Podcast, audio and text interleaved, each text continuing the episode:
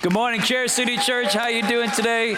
Love your enthusiasm. It's a big deal. Glad you joined us. We are in week three of our current teaching series, the last week of, our, of this series called Real Mature. We're talking in this series about building a relationship with God, meaning what does it mean to be spiritually mature, real mature? We talked about we're doing this because we're going into the summer. We want to stay consistent with our relationship with God. We want to come out in September, not kind of drag and beat up, knocked around. You know, we went backwards instead of forwards. We want to continue the strength and grow and go forward in this summer. Now, this kind of the basics of spiritual maturity is a, is a true, sincere relationship with God, our Father in heaven, our Creator, the one who truly loves us and has restored us through Jesus Christ and His work on the cross. Now, last week, you know what we want to well, what we want to add to that description this week uh, is kind of the next step in spiritual maturity. Uh, to add to that basic description, uh, you want to think that you are joining and becoming spiritually mature, you're joining God in a bigger story. And that's what this is about, you know? Now, we're going to come at it from a different angle than you might have thought, but that's what you're doing. You're joining God. That's what this thing called faith is. We're joining God in a bigger story. In other words, we've, God's got this view of life that's greater than ours. God's perspective is so much deeper and wider than our perspective. And He's inviting us to join this great story of His. Yesterday, well, yesterday, Friday, Thursday, three days, uh, 32 guys, myself and 32 other guys, or 31 other guys, we went up to Waterville Valley, New Hampshire, and we were part of this warrior conference. So the shirt every year we get a shirt. It was just a phenomenal time. You know, that conference, 1,200 men came together. Isn't that amazing? I mean, 1,200 men. That's crazy. Here in New England, here in the Northeast, Three years ago, there was 800. Last year, 1,000. This year, 1,200 men. You know what? The pastor who started that 20 years ago, this was their 20th conference, he had 15 guys. Church wasn't doing well, struggling with money. God put it on his heart to do this. He obeyed God, strapped, you know, took everything they had and went ahead and did this, huh?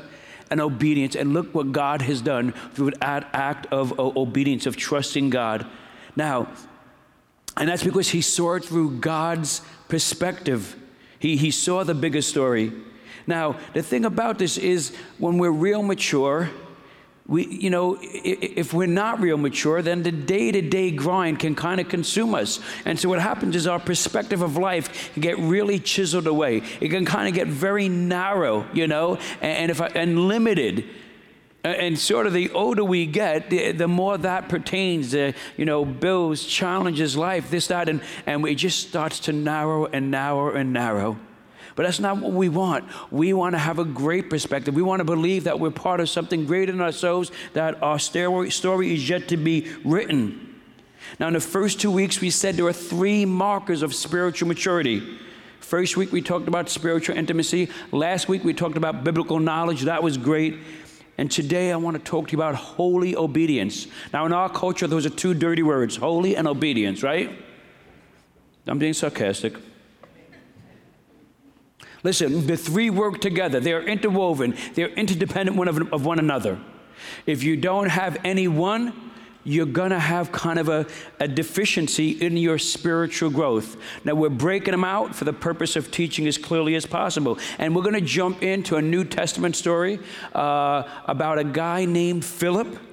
And I think when we look at Philip's life here, as, as given to us in the book of Acts, we see this kind of a practical way of living out holy obedience. We're going to go to chapter 6 of Acts and we'll go to chapter 8. And at this time in Scripture, Jesus has died, he's been crucified, he's been risen from the dead, he's ascended to the right hand of his Father in heaven. And now the Holy Spirit the one who Jesus sent, is dwelling amongst God's people. The church is growing, lives are being changed, and the good news about Jesus is spreading. And then this thing comes up where in the church, in the beginning of the church, you have people who are Greek, people who are Jewish, and they're kind of debating over who's going to take care of the widows, the women whose husbands have died, uh, or how is food going to be provided to them and distributed to them.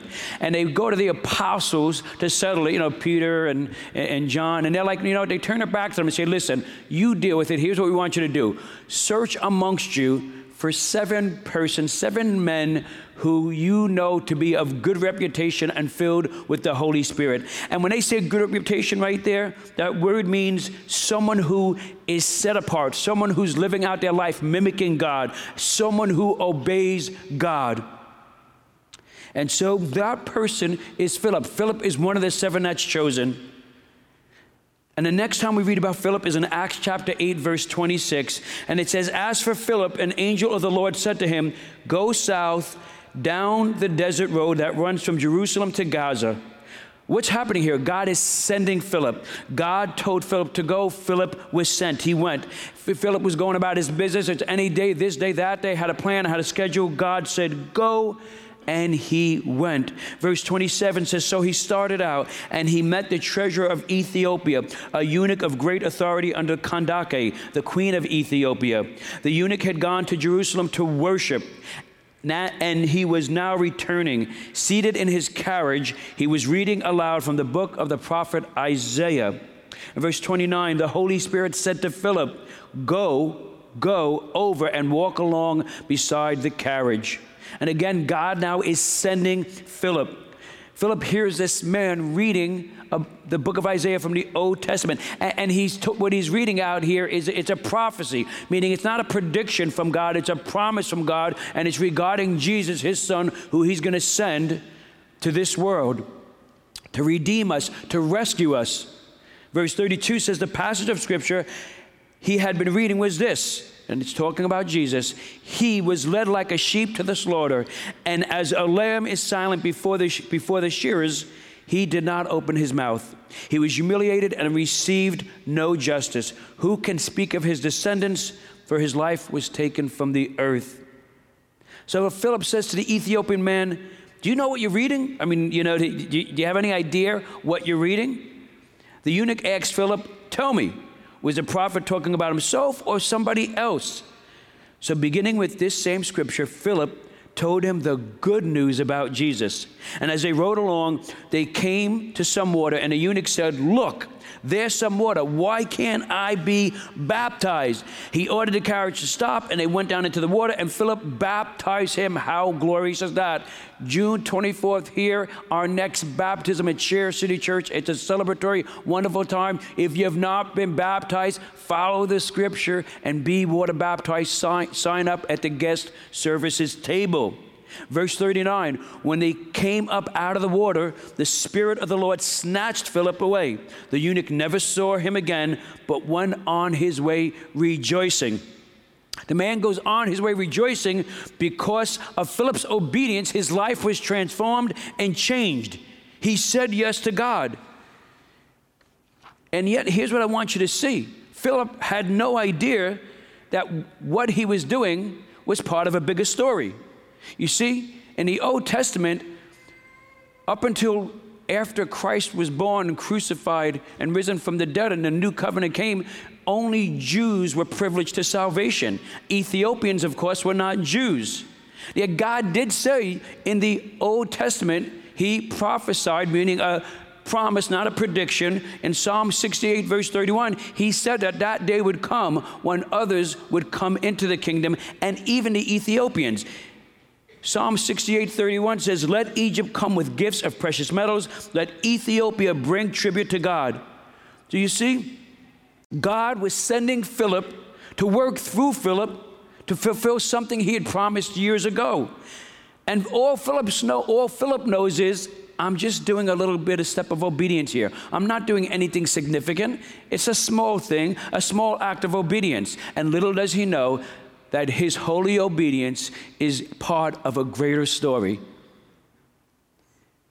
You see, when we are when you when you're being obedient, you're either walking towards something or you're gonna walk away from something. You're pressing on or you're casting aside, but you're being obedient to God. And you need to know that there's nothing insignificant about it that through your obedience, you are now entering into a greater and a bigger story that God has for you. Because by your act of obedience, it's a holy act, it's an act of worship, and you are trusting in God. You're giving of yourself to God, and who knows what He's going to do with that act of obedience. And this is spiritual maturity. So much of our relationship with God, for many of us, lives and dies on this one right here obedience to God, stepping out. So at this warrior conference, which was a phenomenal time, I come in on the last session. So it's Saturday morning. Uh, I'm coming in and I walk over to where the guys are sitting. My, my boys are there already. And I walk up and I sense right away something's wrong. And I look and I see my younger son, 16.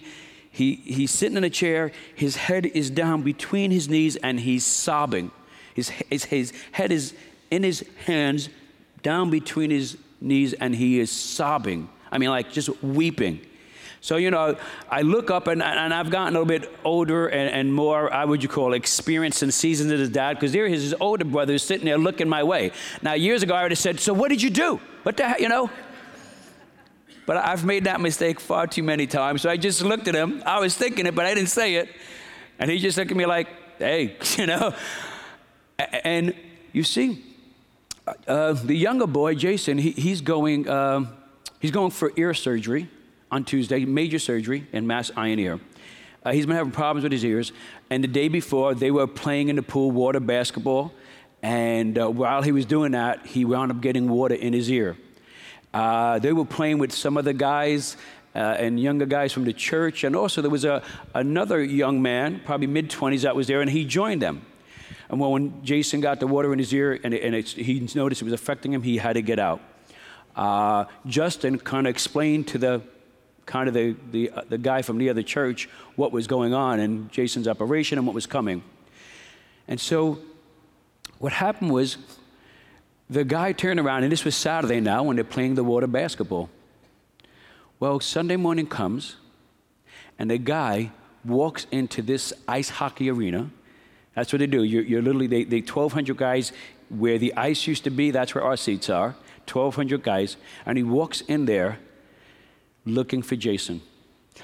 Because when he got up that morning, God had put it on his heart to go and find him and pray for him. He actually said, he explained that he kind of felt that prompting uh, by God, Holy Spirit, you know, like that day, and he somehow he didn't catch it. He's like, wow, how come I didn't pray for him? And, and I thought about it, but he, he now he was going to be obedient. And he came and he found Jason. and he came up to me and he said, Can I pray for you? Now, here's the problem Jason, later on that day, began to experience pain. And, and, as the night came on, he was experiencing a lot of pain and a lot of what he calls discomfort in his ear. Meaning he can't get the water out. It's lodged in and it swells up in his middle ear and he didn't sleep well at all. He was in pain throughout the night. And now he comes up in the morning and the pain's still there and the discomfort is very strong. And he's sitting there now just trying to, wanting to make it through the session. And this young man in his 20s walks up to him and says, Hey, how are you? Good to see you again. Is it okay if I pray for you in your ear? And what's going on? And Jason said, Sure. He prays with Jason and he stops. He says, You know, can, can I pray a bit more? And he prays again and he leaves. And Jason, at that point, he says, Dad, within seconds, I sensed that there was no more pain. He goes, Dad, all my pain was gone. Like that. He said, Dad, all my discomfort, it was just gone. Now, Jason's very reserved. You know, he's not Justin, he's not dad, okay? Jason's very reserved. He's very measured. He's an, an engineer. It's got to be exact. It's got to be perfect. It's got to be right, you know? Definitely not dad, right? And he said, Dad, it, it, just was gone. But here's the point as he, he, he's sobbing as he's telling me this, tears are pouring down his face. And he says, Dad, I didn't deserve this. It's like my head has been filled with stuff, and, and I just, it's like I, I know I'm so sinful, and the way I, been having some doubts about God, and, and, and, and, and, and I didn't deserve this, Dad. I don't deserve this. And I'm just, I'm just I know God loves me so much, and I know He's such a great God, and I know He's here with me, and I just, I'm just overwhelmed. And he's sobbing from joy. He's sobbing from being overwhelmed with a thankfulness to God. Isn't that a beautiful thing, you know? And it's funny. Because as I'm sitting there as a dad, and for 20 minutes this went on of him crying and sobbing, and all I did was hold him, put my arm around him, hold him, embrace him, and at one point, I just said, I thought this is a good thing that's happening. And I just said, you know what, Jason? God, in His mercy, at times reveals Himself to us in a way where we, have, where we sense a new story is being created for us, where we have this new narrative, and because we see God in such a wonderful way, the way He intended us to, and we go from there. And perhaps, Jay, this is a moment for you. And you know what? I believe with all my heart that's what it's going to be for my son Jason. and, and, and why? Because someone was obedient, right? Because they stepped out, because they went. And, and you know, he has no idea to the extent of what he did, right? And, and I believe that that story is going to continually be written. And five years from now, Jason will be doing something incredible for God. He'll be raised up and then he'll tack back to that moment that you just can't teach that, man. You can't, right? It, it's just such an incredible, powerful experience that nobody can take that from him. And all because someone stepping out and being obedient and trusting God and giving of themselves, never realizing how significant what they were doing. And that's what God does to us when we're obedient. You more comes out of your obedience to God than you could ever imagine. That Ethiopian came to Jesus, right? Scripture tells us. You know, one of the founding fathers of the church, meaning the early, like second, third century, a guy named Irenaeus, says that that Ethiopian, they track it historically, he went back to Ethiopia and he helped share the gospel to that country. Well, it took about 300 years, but 300 years later, the king of Ethiopia becomes a Christian and he declares Christianity to be the religion of Ethiopia. Today, there are 45 million Christians in Ethiopia, right? To God be the glory. Because why? Because Philip was obedient. Your obedience is never insignificant, and you're writing a story and you're part of a greater story every time you do it. Listen, spiritual maturity is joining God in the bigger story, something greater than what you can think of. And we all have that desire to be part of something bigger than ourselves. Even people can't put the word God to it. We have this sense and desire to know and be part of something transcendent from ourselves. No other of all God's creation, of all creatures in the universe, we only have that. It's because we're children of God and we were made to be a part of something bigger and greater. Our perspective should be deep and wide, filled with possibilities, not limited, constrained. Keep in mind two things when we talk about holy obedience. One, God's power is bigger, live free from sin. That's another dirty word. Two, God's purpose is bigger, live, live free to send. Philip could hang out with us for a bit. He'd say, You got to know this. If you're going to be used in a great way by God, you cannot live comfortable in disobedience. Before God used Philip mightily, Philip was living in a way where he was distancing himself from sin. We see this in Acts 6. Why am I telling you this? Because I want you to live in this way. I want you to believe today that God is calling you to something greater, man. That whatever it is that where you are holding on to sin, it's holding you down, it's tripping you up, it's weighing you down, it's keeping you from something greater. When we, when we were at the conference, I think it was the first night, Dino Rizzo, and I didn't say this, to, I didn't say this uh, the first one, I'll say it now the guy who was speaking, it just was an incredible concert. There was so much humility, so much tenderness, so much power. The guy speaking with a, there were two main speakers. One of them, Dino Rizzo, you know, he pastored a church, 10,000 people, and he went into an inappropriate relationship. He fell, he sinned, then came apart on him. So man, this guy's talking like, hey, you know, he didn't bring that up, but he was talking about, you know, sin and how it creeps up on you and how you drift into it. And he said this, he said, listen, man, listen to me. We all surrender to something. It's just so true. We all surrender to something or someone. You do. Whatever it is, you know, your, your job, your occupation, a relationship, you're going to surrender your heart and mind to something. What if that's something when that someone was Jesus? Really? What if it was Jesus? What if you surrendered and you were obedient with all your heart, soul, and mind to Jesus? And you follow the steps of hundreds of millions of people that have come before you, many who have changed this world, all who are part of a bigger story. Marriage is healed, healed, grown, intimacy restored, closeness, a bigger story, addictions overcome, Nothing has healed and taken people from being addicted to having freedom than faith in Christ. Nothing. And it comes down to that obedience. You see, Philip was just a person like you and I. And yet he's considered godly. Why? Because of the work of Jesus Christ on the cross. Romans chapter 6, verse 11 says, So you, also should consider yourselves to be dead to the power of sin and alive to God through Christ Jesus. Alive in Christ. See, you are more in Christ, not less in Christ. You are more than a conqueror. You are more than ready today to be obedient, to have holy obedience to God, to have spiritual maturity to have spiritual intimacy, to have biblical knowledge, intimacy, to, to know God and to be known, so then you can turn around to others around you and be known, be known and know them. And that's intimacy and that's healthy relationships. We pound out away here because we want healthy relationships. This is the amazing work of God, which He can do because He's created you. The amazing work is that Jesus gave his life on the cross that your debt would be paid. So that when God is looking down, he don't see you as you are, he sees you for what you can be. Right? When he looks down, he sees the righteousness of Jesus Christ covering you. That's what's going on. You're righteous. You've been made right. You're in a great position now to be part of a bigger story. Why live in condemnation? Why live in darkness? Why live hampered? Come on, what has ever, ever gotten you but tempor- something temporary, but not lasting? Jesus, what he did on the cross, faith in him releases us from the chains of sin and death. We are not in bondage anymore. You see, sin wraps you up, but Jesus cast off those chains. And when you agree with God with the work that Jesus did on the cross, you know that Jesus is sufficient. Jesus plus nothing is everything.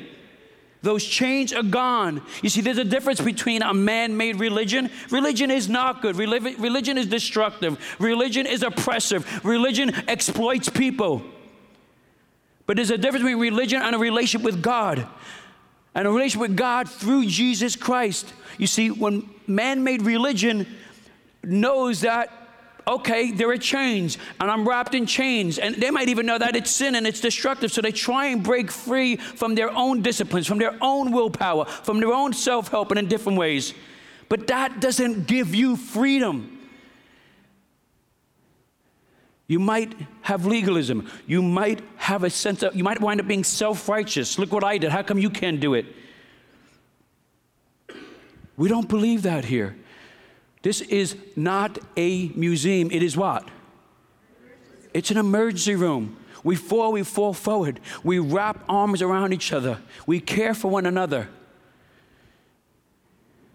We are not self righteous. We, don't, we desire not to be self righteous. You see, what's different with relationship with God?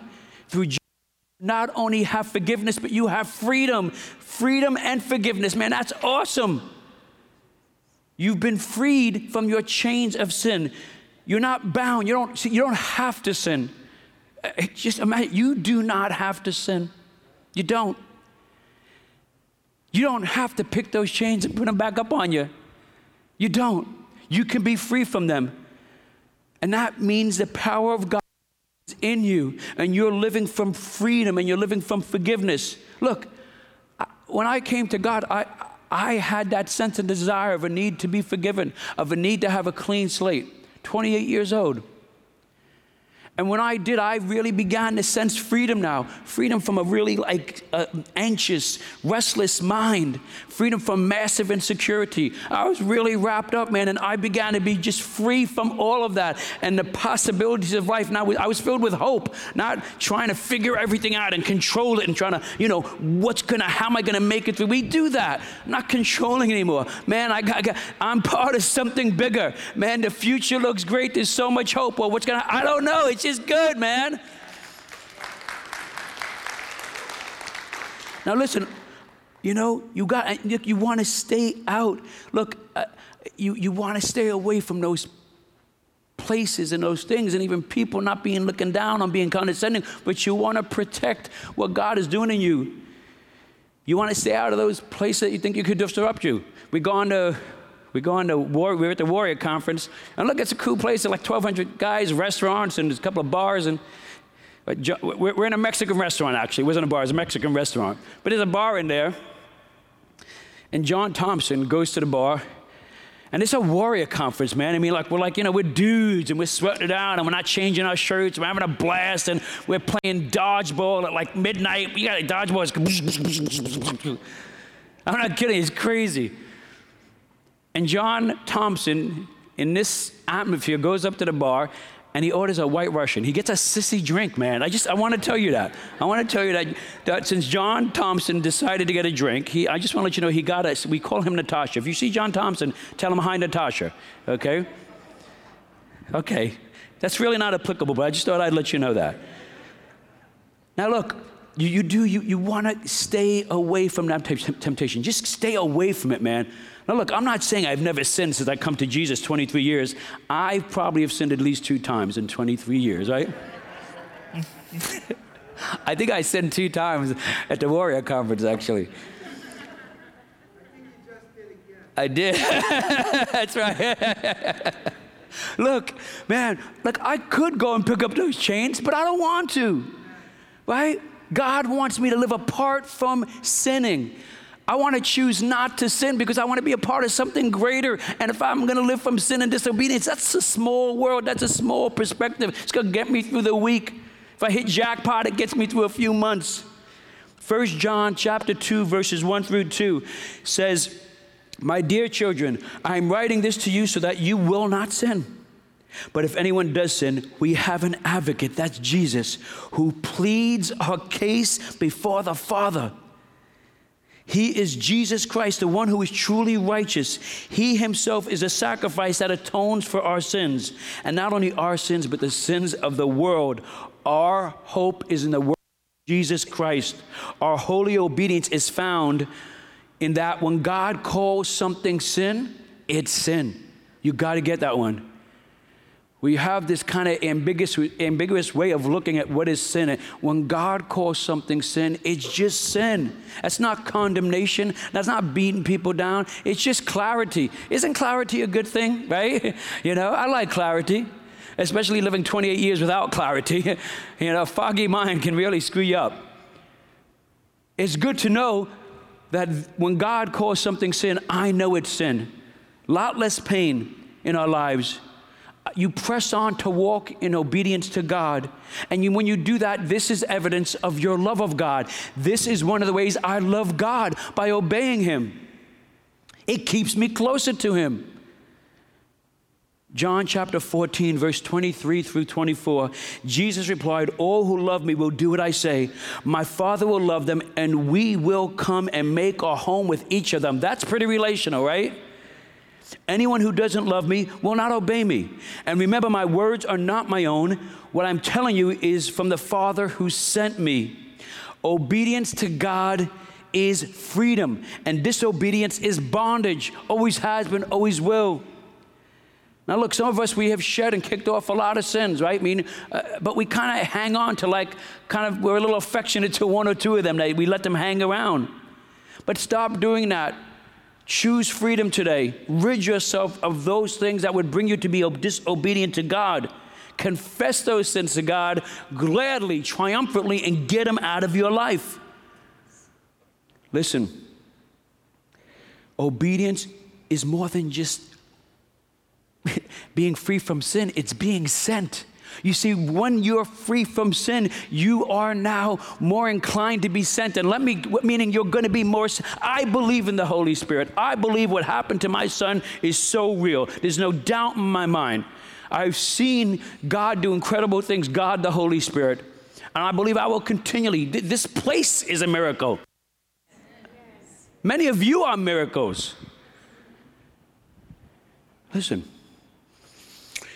when you become Look, we're sinners, but we can be free from choosing to sin and acting out that which is in our nature. And when you're doing that and the clarity comes now, you are more sensitive to God, Holy Spirit. My son attached everything that was going on to God. He was actually, even though he was struggling, he was sensitive to the Holy Spirit, right? You're more sensitive to God's leading, to God's prompting. Okay, so that young man, 24 years old, 25 years old, God puts, come on, it's 1,200 people. We're having a blast. The music is like, man, you think we're loud? Whoa. 115, it's, it's loud. And in the midst of all that, at 24 years old, he is sensitive to God leading him to go and seek out my boy to pray for him. Come on now. He was sent. He obeyed God. He was not going to wake up that morning and start his day off with bad thoughts, sinful thoughts, sinful. No, no, no, no. He was going to obey God. And he was going to be free from sin and he was going to be sent by God to do something that he had no idea how powerful and how moving and that it would be and that he'd be writing a greater story. Do you hear me, people of God? Huh? Today, there are 45 million Christians in Ethiopia, and tens and hundreds of millions have come there and lived there. Faith in Christ because of what Philip did. God is a sending God. He sent Philip, He sent that young man. He's sending us. Do you hear me today? That as you even now desire to be obedient, you are being sent. We are a church. This came to be because of people who were sent and who obeyed God. Right now, there are people in kids' ministries the nursery and the preschool and kids' church because they have obeyed God and are being sent to touch lives. And I'm telling you, you touch lives here. Lives are changed here. I see the emails I get and the texts I get from people of what's going on in their lives, especially they come in here the first few weeks how they were touched, how they were moved, how they sense something is real, how, how just something's going on with them, how, how, they connected to something more meaningful that was in them that they hadn't sensed in a long time. This is what God is doing, and it's because people are being sent by God to change lives here. In the parking lot and first impression, I just encourage you to be obedient and jump in. Because you never know what God is doing, but you do know it's not going to be insignificant. It's not. You do know that you're writing a greater story, and you do know that you're being obedient out of your love of God. Listen to how this works. Man, I got a good one for you. You ready? I just got to piece it together. 1150. Check this out. This is incredible. All right. Well, first I want to tell you how am I going to. I'll tie it together. So uh, three weeks ago, four weeks ago, no, three weeks ago, Chris and I meet with uh, uh, some people from the church here, and it's about having a special needs ministry. It, it's just, you know, it came to our attention a couple of months ago uh, when we were faced with a difficulty with a young boy who had special needs, is on a spectrum, I think, of autism in that case, and we realized we just really weren't equipped to, to really to serve the family. And, and that it's not, un, it's not uncommon, meaning having children on the spectrum and autism is not uncommon anymore, and nor are there the difficulty of churches struggling to meet this need. And so we're meeting with the couple to see, hey, how could we intentionally, right? Because it's not your, you know, you know, you know, deal with this going forward. Maybe we can create something here at Chair City Church. And and and, and uh, I think it was uh, one of the persons said, well, you know what, Lakewood Church, you know, Joel Osteen Church has a special needs ministry. I said, yeah, well, that they have fifty thousand people. And and um, I think I do want us to connect to other churches, but like, I mean, we're not gonna, really, it's best if you talk to somebody personally. I always do that. Before I do something if it's important, I wanna go out and talk to somebody who's done it. Tell me how you failed, tell me how you succeeded. And, and, and then them know who you are, your demographic, your logistics, your heart, your vision, and it can come together much better, right? More success, less pain. So, so we got to find churches maybe in New England or out there somewhere that are doing this. All right, so Warrior Conference. At the end of the conference, it's really touching. What they do is they take these 1,200 men and picture the ice hockey rink, and the guys line up around the boards all around the rink 1,200 guys. And they take 33 pastors, me being one of them, and they tell you to go in the middle.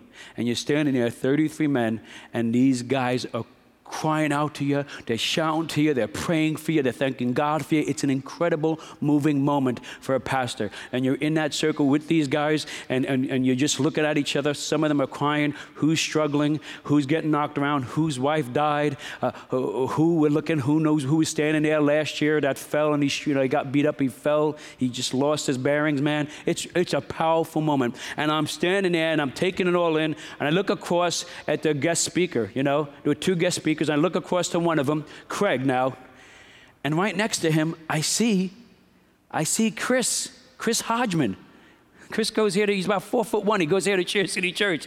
I'm like, I'm like, what the heck is Chris? First of all, Chris isn't a pastor. Chris works in the parking ministry here at Chair City Church. You said awesome, don't get me wrong. I'm like, so what, what is Chris doing next to Craig? You know, the guest speaker. Well, come to find out that in the first, and here, here's Chris in the midst of all these 33 pastors. Come to find out, in the first session, or second session, where Craig spoke, he talked about his son, who's, I think, 14 and who has autism. And he said, You know what? I know that that boy is going to do great things, that he's going to do awesome things. God is, I'm not, I'm not saying that, I'm sincere. God is going to do great things for that boy. So you know what Chris does? And Chris is really is not well off financially. Uh, actually, someone paid, I think I just said this, someone paid his way to get to the conference. Someone was obedient, was moved of God and paid his way to get to the conference. You know what? I got three kids, man. Me, that's a $500 trip. Somebody paid my son Jason's way to get to the conference. Come on now. And little did they know that obedience, what would come from it, right? I don't even know who it is. But I got to tell you, they stored up some incredible treasures in heaven on that one, huh? So, Chris hears about the guy's son, Craig's son with autism, and he goes and he buys a shirt and he goes and he asks, he asks the, the uh, director of the conference there, the, co- the main um, coordinator, if he could get Craig. And I see from the distance, he's, I'm like, God, I wonder what he's doing. I'm like, oh no. You know, they get Craig, and he gives Craig the shirt for his son, and he says, and here's $5 to put towards that great thing he's going to do. I, I think you're right. I think he's going to do it. The guy is so moved. He's so touched. That night, Chris is hanging out in a Mexican restaurant while John is getting his, you know, Russian thing over there. And, and, and he's with Matt because, and I guess somehow Matt had gotten Craig's numbers for the sake of communicating. And Craig, this guy Craig, who, by the way, I didn't tell you, he's a pastor. He's an executive pastor at Lakewood Church in Houston, Texas. He's Joel Osteen's executive pastor. 50. he's texting Matt to tell Chris to come and have breakfast with him tomorrow morning. and so he has breakfast. Chris and Joel Osteen's executive pastors having breakfast. and it's a good laugh, man. And then he takes him to sit up in the front row with the, you know, with the other speakers. and then he takes him into the center there, right? Hey, Lakewood Church has this special needs ministry, maybe the largest in the country, one of the largest in the world. It's called Champions. At the end of the conference, I woke up to Craig. I said, "Listen, it was really precious, you know, how you drew to Chris and how he said he said it was all he honestly it was all my blessing. He said I, I was just I was so moved by his what he did. What he did was what Chris did was obedience, right? Of course, probably insignificant, right? Whoa watch this. And I said to him, I say, look, you know, I'm just, if it's okay, I'm just going to kind of jump on the tail of that a bit, the little open door, if you don't mind. I said, you know, we're thinking of doing, I said, not just thinking, we actually made some intentional steps to have a special needs ministry. He said, here's my email. He says, contact me. Here's my personal email address. I'd love to talk to you about it. To God be the glory, right? So come on now. That's your story. That's what obedience, that's what holy obedience does. That's real godly maturity, huh? People will come to know Christ through your obedience. You'll be healed through your obedience. Your marriages will be increased through your obedience to God. God is writing a bigger story for you. God is writing a bigger story for our church. Great things are coming. God is stirring things. Let us glorify God with our holy obedience. Father, we thank you for this day, for this morning, oh God. You are such a merciful God. You are such a faithful God that you meet us here this morning. You stir our hearts, oh God. You draw us closer to you, oh God. We push past any condemnation, any regret, oh God. We, we just don't let it distract us right now, God. We look to you, oh God, and we feel the strength and the empowerment to press on and to be obedient in Jesus' name because what Jesus did, and we know that our Father in heaven, He's not mad at us, He's mad about us, right? He's mad about us, He loves us. And He meets us right now where we are, and He draws us closer to Him. And we are so filled with courage to obey our God. And for though the one who came here this morning, who did not know Jesus Christ personally, who did not have a relation with God, today is your moment to be obedient to God, to have a massive dose of holy obedience, to just cry out to God, to know He's inclining, to He's reaching down to you, and He's touching His creation. And that as you confess your sins, wholly and entirely, knowing that your sins are being forgiven and you are being declared righteous and seen that way, and you are in the best position you've ever been in your life to go forward, to move forward, to grow, to build, to gain, to see life in a grand way, that your perspectives are deep and wide because you have confessed Jesus Christ as your Lord and Savior. I need you, God. I love you, God. And I'm so glad you're with me, God. And I'm going to follow Jesus. Amen.